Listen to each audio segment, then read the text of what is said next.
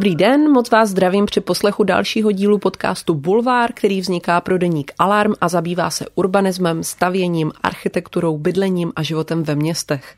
Naším dnešním hostem bude Petra Kolínská, odbornice na městský rozvoj ze Zeleného kruhu, platformy, která spojuje české ekologické organizace. A naším tématem bude možnost veřejnosti ovlivňovat povolování staveb. 14. prosince se totiž v Praze odehrál happening související s projednávanou novelou stavebního zákona zákona. Důvod? Současná vláda podle Zeleného kruhu a Arniky, ke kterým se přidalo celkem 70 dalších organizací, připravila novelu stavebního práva, která sice napravuje mnohé chyby předchozí vlády, v tématu účasti veřejnosti je ale paradoxně horší než verze vlády Andreje Babiše. Podle vlády Petra Fialy se veřejnost prostřednictvím spolků nemá vyjadřovat k 90% všech stavebních záměrů majících vliv na životní prostředí. Dokonce bude muset veřejnost mlčet i v případě, pokud se kvůli výstavbě mají kácet stromy. Ekologické spolky proto vyzvali poslance, obnovte právo veřejnosti účastnit se povolování staveb, které mají dopad na životní prostředí. Ještě jednou dobrý den, zdraví Táňa Zabloudilová a ještě než se pustíme do rozhovoru s Petrou Kolínskou, tak moc děkuji všem, kteří podcasty vznikající pro Alarm i celý jeho obsah podporují finančně. Pokud nás zatím jen posloucháte, ale na chod nepřispíváte a není to pro vás přílišný zásah do chodu vaší domácnosti, ideální je podpořit nás třeba i malým, ale pravidelným finančním darem. Děkujeme. Tak a teď už pojďme k samotnému rozhovoru. Já tady moc zdravím u nás ve studiu Petru Kolinskou. Dobrý den, ahoj, díky, že jsi přišla. Hezký den všem, ahoj a děkuji za pozvání. Můžeme na úvod zhrnout eh, hlavní důvody, proč by se vlastně veřejnost eh, měla zajímat o tohle téma, o možnost spolků se účastnit rozhodování o povolování staveb. Ta naše kampaň, eh, vlastně dlouholetá, která eh, se zasazuje o to, aby veřejnost prostřednictvím spolků měla možnost ovlivňovat eh, to, co se děje v okolí míst, kde lidé bydlí, nebo kteří mají nějaký vztah, vychází z toho, že eh, v ústavě máme garantováno právo na příznivé životní prostředí a ty stavební projekty velmi často to příznivé životní prostředí nějakým způsobem narušují. Takže abychom tohle vlastně ústavní právo na příznivé životní prostředí mohli naplňovat, tak nám přijde důležité, aby veřejnost nikoli rozhodovala o těch projektech, ale mohla se jich účastnit, mohla vznášet dotazy, připomínky, návrhy na alternativní řešení. Je důležité říci, že tohleto právo bylo jedno z prvních, které se objevilo v zákonech eh, po změně režimu v roce 89. Byl to vlastně jeden ze symbolů eh, té, toho vstupu do, do, svobodné, eh, do svobodné a demokratické společnosti. Protože hm, zničené životní prostředí byla jedna z věcí, která tomu režimu zlomila vás. Byly to ty demonstrace v severních Čechách, byl to ten pohled na zničené lesy a nedýchatelný vzduch. A vlastně tohleto právo veřejnosti um, být partnerem uh, jak těm investorům, tak úředníkům v tom rozhodování se tedy dalo do pravidel v 90. letech. Od začátku vlastně čelilo různým atakům. A v posledních deseti letech máme změřeno, jak se postupně ty práva osekávají, někdy méně nápadně, někdy více. Do toho jsme vstoupili do Evropské unie, kde vlastně všechny členské státy mají zapovinnost veřejnost informovat o věcech, které se týkají životního prostředí a u určitých projektů mají povinnost uh, veřejnost zapojit. A zase Česká republika vlastně v tuto chvíli platí, uh, uh, respektuje nebo naplňuje to minimum, které, které je závazné pro členské státy ačkoliv třeba dřív byl ten, um, byly ty pravidla velkorysejší nebo vstřícnější pro veřejnost. Takže teď jsme vlastně v situaci, kdy plníme nějaké minimální standardy Evropské unie. Spolky, veřejnost se nemohou účastnit, jak se zmiňovala, těch třeba řízení, když um, nějaký obchodní řetězec chce postavit novou prodejnu a chce kvůli tomu kácet stromy, tak takového řízení se třeba před deseti lety mohlo účastnit, dnes se ho účastnit nemůže. Vláda Petra Fialy ve svém programovém prohlášení slíbila určitou změnu k lepšímu. Neřekla v jaké konkrétní podobě, ale řekla, že to téma mm, nějakým způsobem vnímá. Ale ten návrh, který teďka teda se projednává v poslanecké sněmovně, tak je vlastně ještě horší než ten současný stav.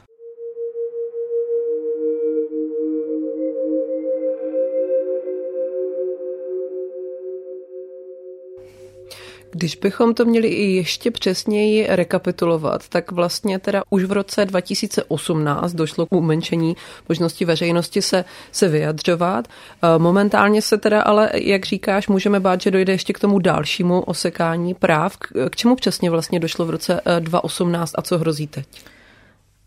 No, v roce 2017 se podařilo tehdejšímu poslanci panu Foldinovi, tehdy ještě teda v dresu sociální demokracie, dnes už SPD, tak se mu podařilo přesvědčit poslance, aby schválili relativně drobnou a nenápadnou úpravu jednoho paragrafu v zákoně o ochraně přírody a krajiny. A v důsledku této drobné změny se spolky a veřejnost přestali přestali mít možnost stát se účastníkem toho povolovacího řízení, řekněme třeba územního řízení, řízení o umístění stavby.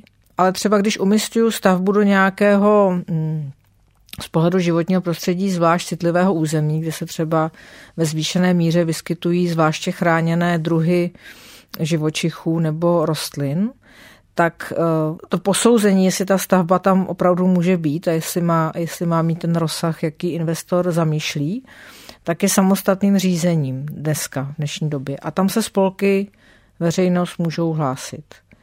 A ten návrh vlády Petra Fialy vlastně tohleto řízení ruší.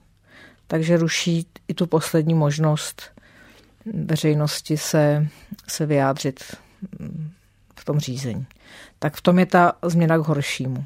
Mm-hmm. Plus evidujeme, ale to se asi odehraje až v poslanecké sněmovně, to nebylo v tom vládním návrhu, evidujeme různé jako návrhy, jak snížit míru ochrany e, životního prostředí v, v těch nejcitlivějších územích, jako jsou třeba národní parky, kde zase se veřejnost ještě dneska účastnit e, může ale pokud se to pravidlo změní tak, že se například, když bych to zjednodušila, že se ve Špindlerově mlíně budou eh, ty věci posuzovat stejně přísně, jako když stavím na Pangráci nebo, nebo eh, v jiné pražské lokalitě, tak eh, pokud dojde k této změně, tak to zase ještě bude znamenat stopku pro, pro tu veřejnost. Mm-hmm.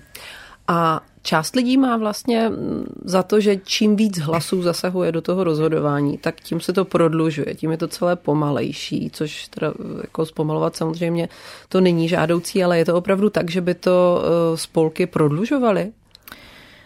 Eh, tam jsou dva aspekty. Eh, čím více mám účastníků řízení, tím patrně se mi sejde víc argumentů třeba proti nebo požadujících nějakou změnu. A ten úředník, které, který má na konci vydat to rozhodnutí, tak eh, má jistě více práce s tím se vypořádat třeba s 20 připomínkami, než kdyby měl je dvě. Takže to, že počet, úča, eh, počet účastníků a náročnost toho řízení má nějaký vztah, eh, to, to, bych, to bych asi nespochybňovala. Co se týče té rychlosti, tak to opatření schválené na návrh pana Foldiny funguje čtyři roky a já nevím o nikom, kdo by si pochvaloval, jak se ty řízení zrychlila, když tam eh, ten hlas veřejnosti není. Naopak pořád slýcháme vlastně od všech těch aktérů, že ta řízení jsou pomalá. Takže já to beru jako důkaz, praktický důkaz toho, že mm, účast spolků na rychlost toho řízení má minimální vliv. A že to je určitá, prostě určitý mýtus, který, který dobře slouží těm, co eh, veřejnost v těch řízeních nechtějí. Mm, myslím, že eh, účast veřejnosti v těch řízeních, kromě nějaké kvality toho rozhodování, má samozřejmě také silný protikorupční eh, potenciál, protože když jsem úředník nebo investor a vím, že mi tam vlastně, že tam má mezi těmi účastníky i občany, tak eh, některé věci se zkrátka dělají jako hůř, nebo prostě vím, že je dělat vlastně nemůžu, protože tam mám ty, ty třetí nebo ty čtvrté oči. Takže určitá transparentnost a otevřenost toho řízení vlastně ve výsledku chrání nejen životní prostředí, ale i jiné hodnoty. Zaznamenali jste nějakou reakci na ten prosincový happening, který měl na tenhle problém upozornit? Tak my jsme tehdy obeslali no, všechny ministry a předsedy všech poslaneckých klubů. Oficiální odpověď teda po tom měsíci mm, nemáme zatím žádnou, což také o něčem vypovídá. Ale mm, máme teďka vlastně sérii rozhovorů s různými poslanci, kteří teda jsou ochotni se s námi sejít a mluvit o té věci s námi. A ty reakce jsou zatím takové opatrné, v tom smyslu, že účast veřejnosti ano, ale, a to ale je různě velké. E, zatím nám nikdo do očí neřekl, že v žádném případě, ale to možná souvisí s tím, že s některými poslanci z některých stran jsme ještě nemluvili. Vlastně jedin, jediná skupina eh, nebo jediná politická strana, která se k tomu principu aktivně hlásí a která to podporuje a i něco pro to dělá, jsou poslanci Pirátské strany a ministři. Mm, zbytek toho politického spektra mm, je k tomu tématu, řekněme, vlažná. Mm-hmm. Jenom abychom to ještě ukotvili v čase pro posluchače, tak to druhé čtení novely bude probíhat někdy v druhé polovině února a třetí čtení nejprve tedy 14 dní eh, poté. Co se teďka může dít eh, dál? Jaké, jaké mohou být ty scénáře a, a jak se budete snažit ještě tu přípravu novely ovlivnit? No, myslím, že to druhé čtení na začátku března a v únoru právě budou probíhat jednání výborů a budou se připravovat ty pozměňovací návrhy. A my bychom rádi, aby jeden z těch pozměňovacích návrhů, o kterých se bude hlasovat, byl ten jakoby náš, ten, ten co eh, ten, co mm, v tuto chvíli připravila paní poslankyně eh, Kocmanová a který vlastně eh, opisuje to, co původně navrhlo Ministerstvo životního prostředí a neuhájilo ve vládě. Takže my se teďka zaměřujeme na, řekněme, hledání spojenců mimo poslaneckou sněmovnu. Budeme oslovovat eh, starosty, starostky, eh, dál sbíráme tu podporu od spolků, v tuhle chvíli už je jich téměř 100, eh, ale zároveň jako víme, že to není téma, které by přivedlo lidi na náměstí. Jo? Vlastně ten happening to nebyla demonstrace, my jako nečekáme, že zaplní to téma eh, z poloviny Václavské náměstí. Eh, ale mm, to, že veřejné mínění na naší straně vyvozujeme třeba z posledního průzkumu veřejného mínění, které dělala agentura CVVM, z kterého vyplynulo, že lidé si eh, práce spolků v oblasti životního prostředí váží, že jim důvěřují, že jim vlastně dokonce důvěřují mnohem víc než eh, právě tomu ministerstvu životního prostředí nebo, nebo poslancům. Největší důvěru měli starostové a pak právě ty spolky, protože lidé z toho výzkumu vyplynulo, že lidé si uvědomují, že vlastně ty spolky za, za ně dělají tu práci, na kterou eh, běžný občan nemá buď čas nebo nemá ty znalosti. Eh, takže mm, to, že spolky mají do, do těch věcí mluvit, eh, lze z toho výzkumu vyčíst celkem snadno. Takže my se budeme teďka scházet s co nejvíce poslanci a poslankyněmi, o kterých víme, že se té problematice stavebního práva věnují a budeme předkládat i naše argumenty.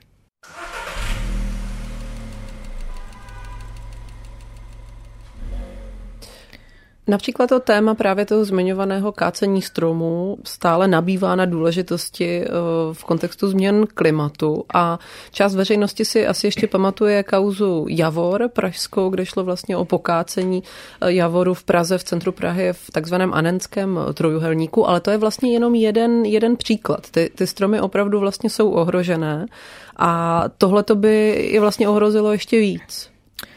Ten příklad těch stromů je, myslím, jako hezký, hezký symbolický příklad v tom smyslu, že um, stát konfrontován um, dopady klimatické změny, tak vynaložil a vyhradil si v rozpočtu poměrně velké peníze na sázení stromů, jsou v tom stovky milionů. Běží kampaň Sázejme budoucnost. Lidé jsou vyzýváni, aby ať už dobrovolnicky nebo profesionálně se prostě eh, podíleli na, tý, na té výsadbě stromů. A na druhou stranu ta, ta pravidla říkají, že pokud se má nějaký strom kácet, tak ti sami lidé, co je sázeli, tak musí mlčet. A nesmí vlastně se vyjádřit, jestli eh, je pro ně to kácení akceptovatelné, jestli by se nedalo najít nějaké jiné řešení. Tak to je pro mě a doufám, že i pro některé posluchače takový doklad toho, mm, v jak nelogické situaci se nacházíme. Že na jednu stranu je tu schoda na tom, že ty stromy zejména v obcích eh, potřebujeme a na druhou stranu, když se mají kácet, tak, eh, tak má veřejnost mlčet. Tento podcast vzniká jen díky příspěvkům od vás, našich čtenářů a posluchačů. Podpořte jeho vznik v naší stálé kampani na Darujme.cz. Odkaz najdete v popisu každého dílu. Když se zaměříme vlastně na to téma rozvoje měst eh, v kontextu klimatické změny, tak tam je vlastně obrovské téma i v jiných kontextech to, jak si Praha eh, ošetří rozvoj svých brownfieldů. Jedná se vlastně o několik eh, rozsáhlých území, například na Žižkově v oblasti nákladového nádraží nebo v Bubnech zátorech v oblasti železniční tratě. Právě v Bubnech je vidět na termosnímcích je jeden z těch nejžhavějších tepelných ostrovů, jedno z těch nejčervenějších míst míst. Prozatímní studie té nové čtvrti, která tam má vznikat, je kritizovaná za to, že je tu nedostatek eh, ploch pro rostlý terén a vlastně i pro stromy. Jakým způsobem bude možné tlačit na, na změny těch prozatímních záměrů? Ono je to vlastně ještě to hodně rozloží v čase, ta příprava vlastně vůbec vývoje té čtvrti. Co tam je důležité sledovat? Ta zástavba rozlehlých brownfieldů v Praze je, myslím, jako hezký příklad toho, jak neprakticky nebo nevhodně máme vůbec nastavená pravidla pro, ehm, pro zástavbu takovýchto míst. Vlastně my jsme v situaci, kdy město připravuje, a myslím, že těsně před chválením, změna územního plánu. A bez ohledu na to, jestli se mi její obsah líbí nebo nelíbí, nebo jestli ho považuji za nejlepší možný, tak faktem zůstává, že ten územní plán eh, neřeší spoustu důležitých detailů, protože řešit nesmí, protože má nějaké předepsané měřítko a nesmí z něj vybočit. Vlastně ty věci, které nejvíc zajímají běžného Pražana, běžnou Pražanku, to znamená, jak bude široký chodník, kolik tam bude stromů, eh, jak budou hustě rozmístěny nějaké parčíky drobné, jak daleko budu mít do školky a eh, jak bude vypadat parter těch, těch eh, ulic, tak tyhle ty informace se z toho územního plánu nedozví, protože tam prostě nejsou a nesmí tam být. Takže i pro investory, i pro úředníky, i pro veřejnost se tady vlastně otevírá jako velmi nekomfortní prostor pro další jako vyjednávání a, a boje a spory o to, jak ta čtvrť fakticky bude vypadat. Eh, město se tenhle ten informační, řekněme, propast mezi tím, co nám říká územní plán a co pak eh, schvaluje stavební úřad, když přijde konkrétní investor s konkrétním záměrem na konkrétní pozemek, snažilo překlenout eh, územní studií, která mm, má to měřítko užitelnější a zase, bez ohledu na to, co si myslíme o obsahu té studie, je faktem to, že to je podklad, který stavební úřad musí vzít na vědomí, ale rozhodně se podle něj eh, ani úřad, ani stavebník nemusí řídit. Prostě to finální rozhodnutí o tom, jak ten dům nebo ta ulice bude vypadat, eh, se nemusí krýt s tím, co je v té územní studii. Takže na tom, na tom se nám i hezky ukazuje, že jedna z těch největších bolestí stavebního práva, a totiž systém územního plánování, eh, je, řekněme, nevyhovující nebo není, eh, není v takové podobě, v jaké je třeba obvyklý eh, ve městech, ke kterým zhlížíme. A ta novela, která je ve sněmovně, to vůbec neřeší. No a když se vrátíme zpátky do bubnů, tak faktem zůstává, že zkrátka ti, co si tam koupili ty pozemky, ti vel, velcí developeři, tak si je koupili s tím, že územní plán tam počítá s nějakým množstvím zeleně. Podle toho i byli ochotní zaplatit tu cenu za ten pozemek. A ta změna územního plánu, která se teďka hm, schvaluje, tak uh, jim ty pozemky výrazně zhodnocuje, protože té zeleně tam prostě dramaticky ubylo. A oni vlastně za tuto jakoby zvýšenou, ne jakoby, prostě fakticky změřitelně zvýšenou uh, hodnotu těch pozemků se oni nemusí s nikým dělit. Uh, a takže město mělo být podle mě razantnější v tom, kolik té zeleně se tam umistuje. Mělo si prosadit, že si tam umístí více. A,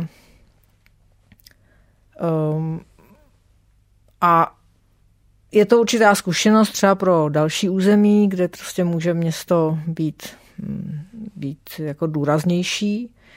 Samozřejmě ta námitka, že když tam nevlastní město žádné pozemky, tak, tak ten spor s developery se zkrátka nesmí nějak moc eskalovat, je námitka, která je určitě relevantní. Ale jak říkám, podle mě by se dalo mnohé vyřešit, kdybychom mohli mít na to území regulační plán, který třeba umí plánovat město v měřítku jedna ku dvou tisícům a kde už můžete nakreslit i třeba jako přesný počet stromů do určité lokality, závazný počet stromů.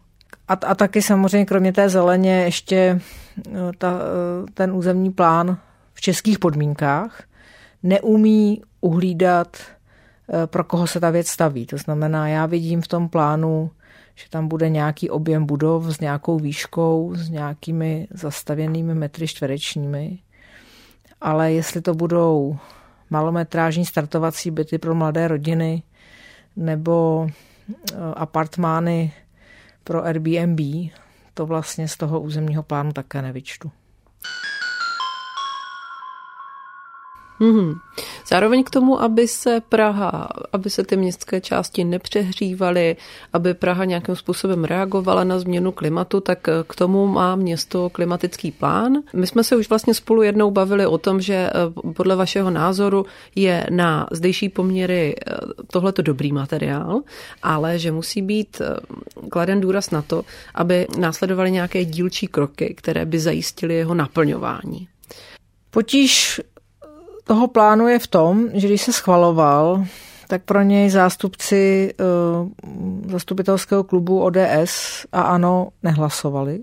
Nebyli proti, ale nepodpořili ho. Takže je jistá naděje, že si ho třeba nějakým způsobem oblíbí a osvojí, ale a, a vlastně to zatím nevíme.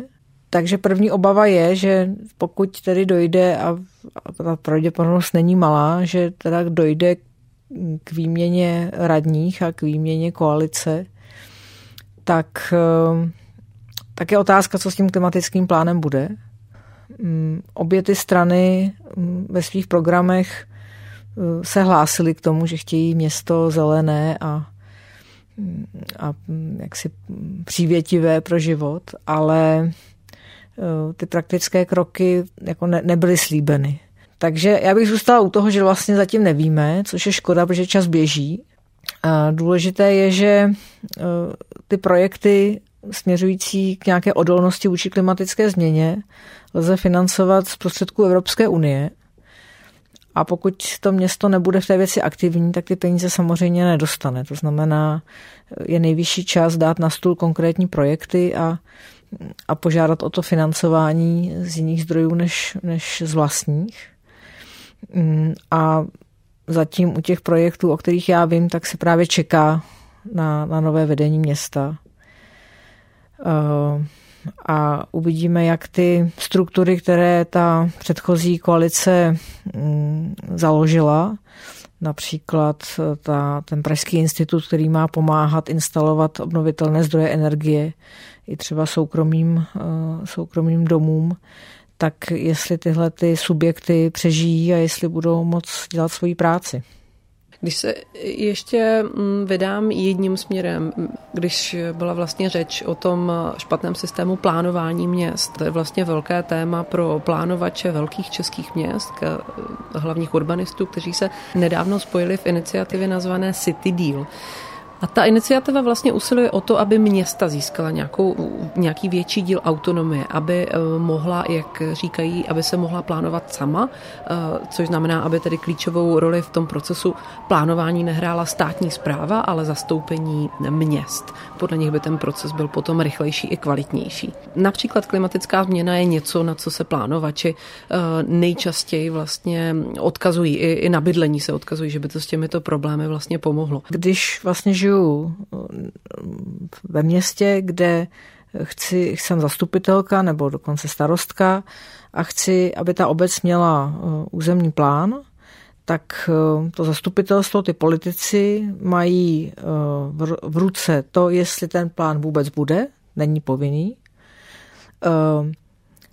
Mají v ruce to, komu svěří, aby připravil ten návrh, kteří projektanti to budou má v ruce zadání, to znamená, do toho zadání těch prací napíše, chceme město krátkých vzdáleností, chceme minimálně 40% zeleně, chceme hodně cyklostezek a málo kapacitních komunikací, nebo přesně naopak. Zkrátka to zadání je vlastně politické. Po tomhle procesu zadání ovšem tu kontrolu nad tou přípravou téměř žádnou nemají, Probíhá tam komunikace mezi tím projektantem a orgány státní zprávy, řekněme památkáři, hasiči, hygienici, dopravní odbor. Ti mají dokonce právo některé návrhy těch projektantů vetovat. A vlastně zastupitelé, starosta, starostka dostávají ten návrh už hodně pokročilém stádiu zpracování můžou ho nějakým způsobem připomínkovat. A pokud jejich připomínky nejsou zapracovány, tak můžou na konci toho procesu říct ne, my takový plán nechceme. Eh, můžou říct ano, chceme nebo nechceme, ale už nemůžou formou nějakých ad hoc úprav ho měnit. A tenhle proces je dost těžkopádný, není úplně jasné pak ve výsledku, kdo za ta konkrétní řešení vlastně odpovídá. A tohle si Deal chce změnit a uh, to mi přijde rozumné. Jako i z mojí zkušenosti radní pro územní rozvoj uh, myslím, že obce a samozprávy by měly mít větší možnost ovlivňovat uh, to, jak se ten plán připravuje a co je vlastně ve výsledku jeho obsahem. To, co se mi na City Dealu nelíbí, jsou dvě věci. První, jak ten návrh vzniká. Tohle to je vážná strukturální změna, která tady s námi bude, doufejme, spíš desítky let než jednotky let. A má se připravovat standardním způsobem, jako se v demokratické společnosti připravuje e, změna zákona. To znamená, píšou to legislativci placení státem, pak je nějaké formalizované připomínkové řízení, na které je vidět, do kterého všichni vědí, kdy se mohou zapojit – probíhá nějaké vyjednávání, nějaké debaty, nějaká argumentace a pak to jde do, pak to jde do vlády a pak to jde do sněmovny. City Deal eh, tuhle, tuhle standardní přípravu obchází a snaží se tu velkou změnu vlastně prosadit formou pozměňovacího návrhu ve sněmovně, eh, kdy ty návrhy píšou prostě advokáti placení les, kdy soukromými subjekty a úplně přeskakují třeba to připomínkování od těch ministerstev. Eh, oni si vybírají, s kým budou ten návrh konzultovat, nemusí se řídit těmi standardními eh, pravidly. Takže je tam hodně velký demokratický a řekla bych i odborný deficit. Vzniká to zkrátka sice s dobrou vůlí, ale mm, způsobem, který je nestandardní a u takhle velké věci systémové je to nevhodné až nebezpečné. Druhá moje výhrada je obsahová. Eh, vlastně to těžiště přesunu té moci rozhodovací na samozprávy je správné, ale má, nemá být na úkor ochrany veřejných zájmů, definovaných státem, definovaných v parlamentu zákony. A pokud prostě obec má mít jakoby víc, víc moci a víc práv, tak to má být spíš na úkor soukromých soukromých aktérů, soukromých majitelů, velkých majitelů pozemků a ne na úkor, eh, ne na úkor té veřejné zprávy nebo těch dotčených orgánů státní zprávy. Nechci tady eh, posluchačky a posluchače odrazovat tímhletím úřednickým tydepe, ale eh, zkrátka, když si představíte nějaký jakoby čtverec těch aktérů, na jednom rohu mám politiky, zastupitele samozpráv, na druhém rohu mám úředníky státní zprávy, na třetím rohu mám eh, soukromé aktéry, vlastníky pozemku, kteří mají své legitimní obchodní zájmy. A na čtvrté straně řekněme obyvatele toho města, kteří v tom městě žijí, ale nic extra tam nevlastní.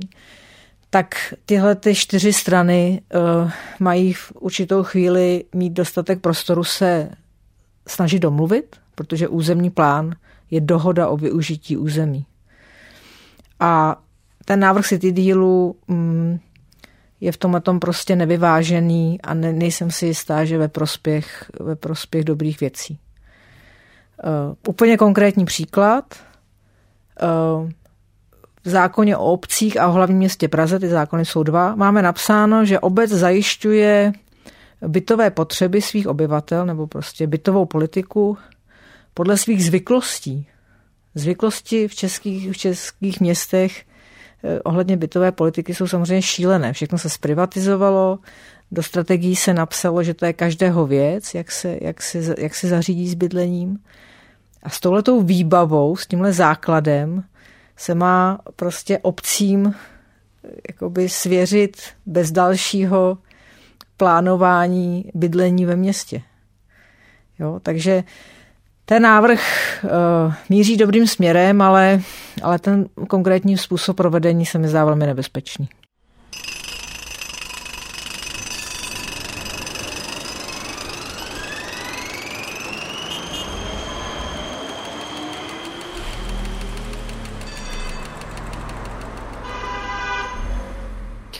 Principiálně souhlasíte s tím, že některá ta města, ke kterým, jak jste říkala, Praha vlastně vzlíží, jsou třeba úspěšná eh, i proto, že mají větší míru autonomie.